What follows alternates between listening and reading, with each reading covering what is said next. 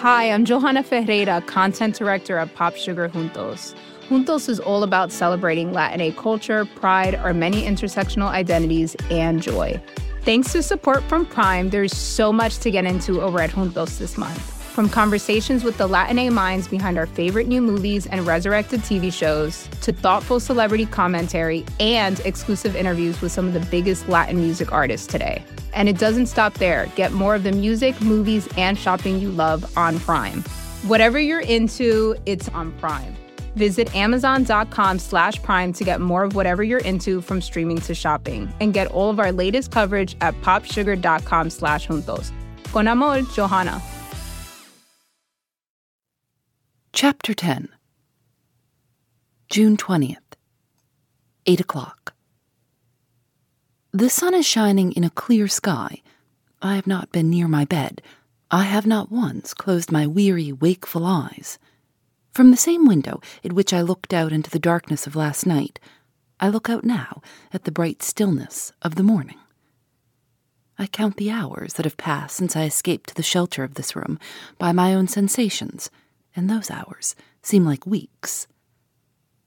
How short a time, and yet how long to me, since I sank down in the darkness here on the floor, drenched to the skin, cramped in every limb, cold to the bones, a useless, helpless, panic stricken creature.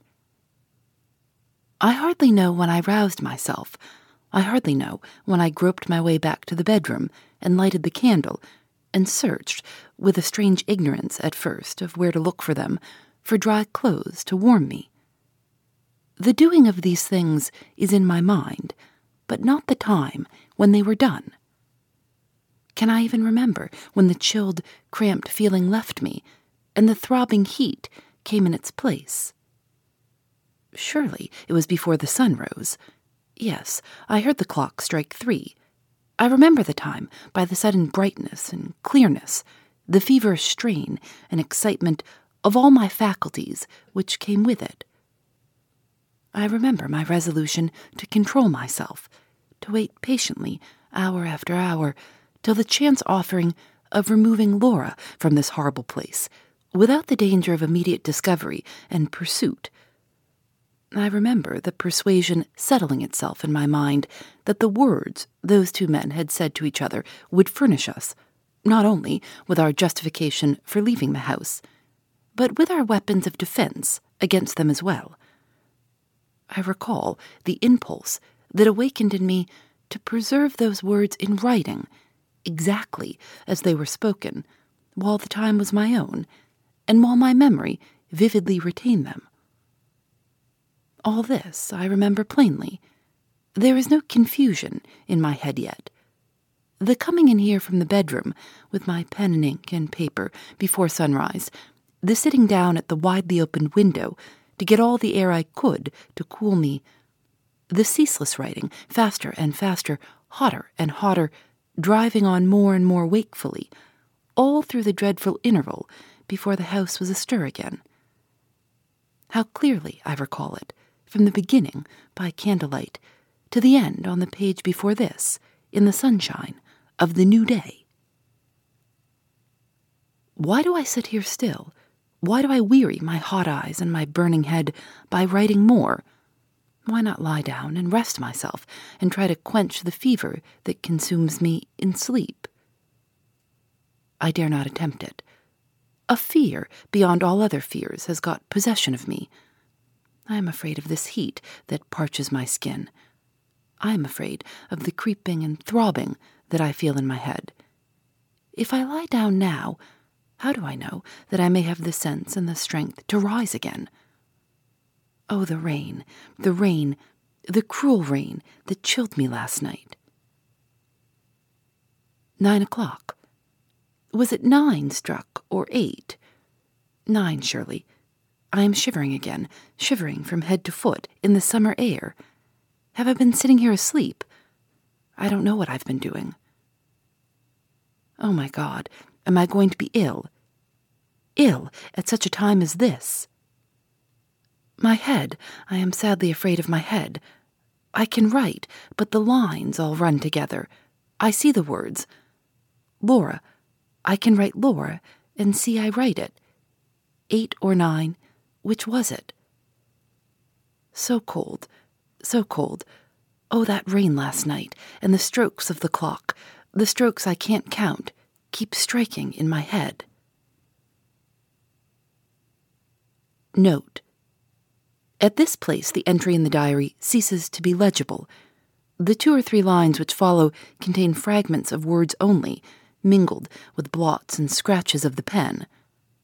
The last marks on the paper bear some resemblance to the first two letters L and A of the name of Lady Glyde. On the next page of the diary, another entry appears. It is in a man's handwriting, large, bold, and firmly regular, and the date is June the 21st. It contains these lines Postscript by a sincere friend. The illness of our excellent Miss Halcombe has afforded me the opportunity of enjoying an unexpected intellectual pleasure. I refer to the perusal, which I have just completed, of this interesting diary. There are many hundreds of pages here. I can lay my hand on my heart and declare that every page has charmed, refreshed, delighted me. To a man of my sentiments, it is unspeakably gratifying to be able to say this. Admirable woman I allude to Miss Halcombe. Stupendous effort. I refer to the diary. Yes, these pages are amazing.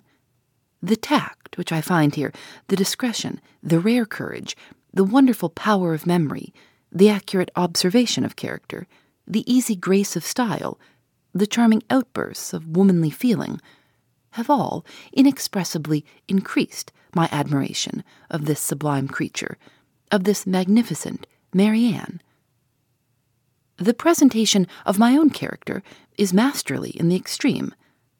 I certify with my whole heart to the fidelity of the portrait. I feel how vivid an impression I must have produced to have been painted in such strong, such rich, such massive colors as these. I lament afresh the cruel necessity which sets our interest at variance and opposes us to each other. Under happier circumstances, how worthy I should have been of Miss Halcombe, how worthy Miss Halcombe would have been of me. The sentiments which animate my heart assure me that the lines I have just written express a profound truth. Those sentiments exalt me above all merely personal considerations. I bear witness, in the most disinterested manner, to the excellence of the stratagem by which this unparalleled woman surprised the private interview between Percival and myself. Also, to the marvelous accuracy of her report of the whole conversation from its beginning to its end. Those sentiments have induced me to offer to the unimpressible doctor who attends on her my vast knowledge of chemistry and my luminous experience of the more subtle resources which medical and magnetic science have placed at the disposal of mankind he has hitherto declined to avail himself of my assistance. Miserable man. Finally, those sentiments dictate the lines, grateful, sympathetic, paternal lines, which appear in this place.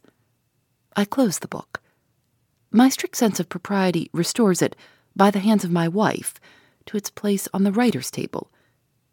Events are hurrying me away. Circumstances are guiding me to serious issues.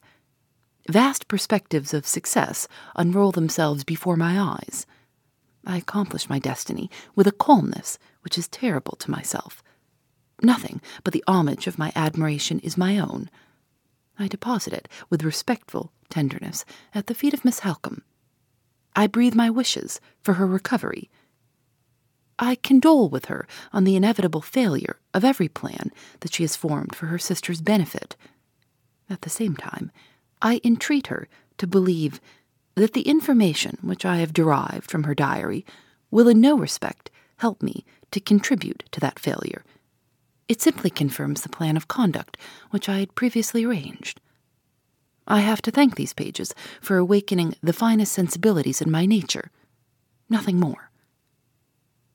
To a person of similar sensibility, this simple assertion will explain and excuse everything Miss Halcombe is a person of similar sensibility. In that persuasion, I sign myself Fosco. Phoebe Reads a Mystery is recorded in the studios of North Carolina Public Radio, WUNC.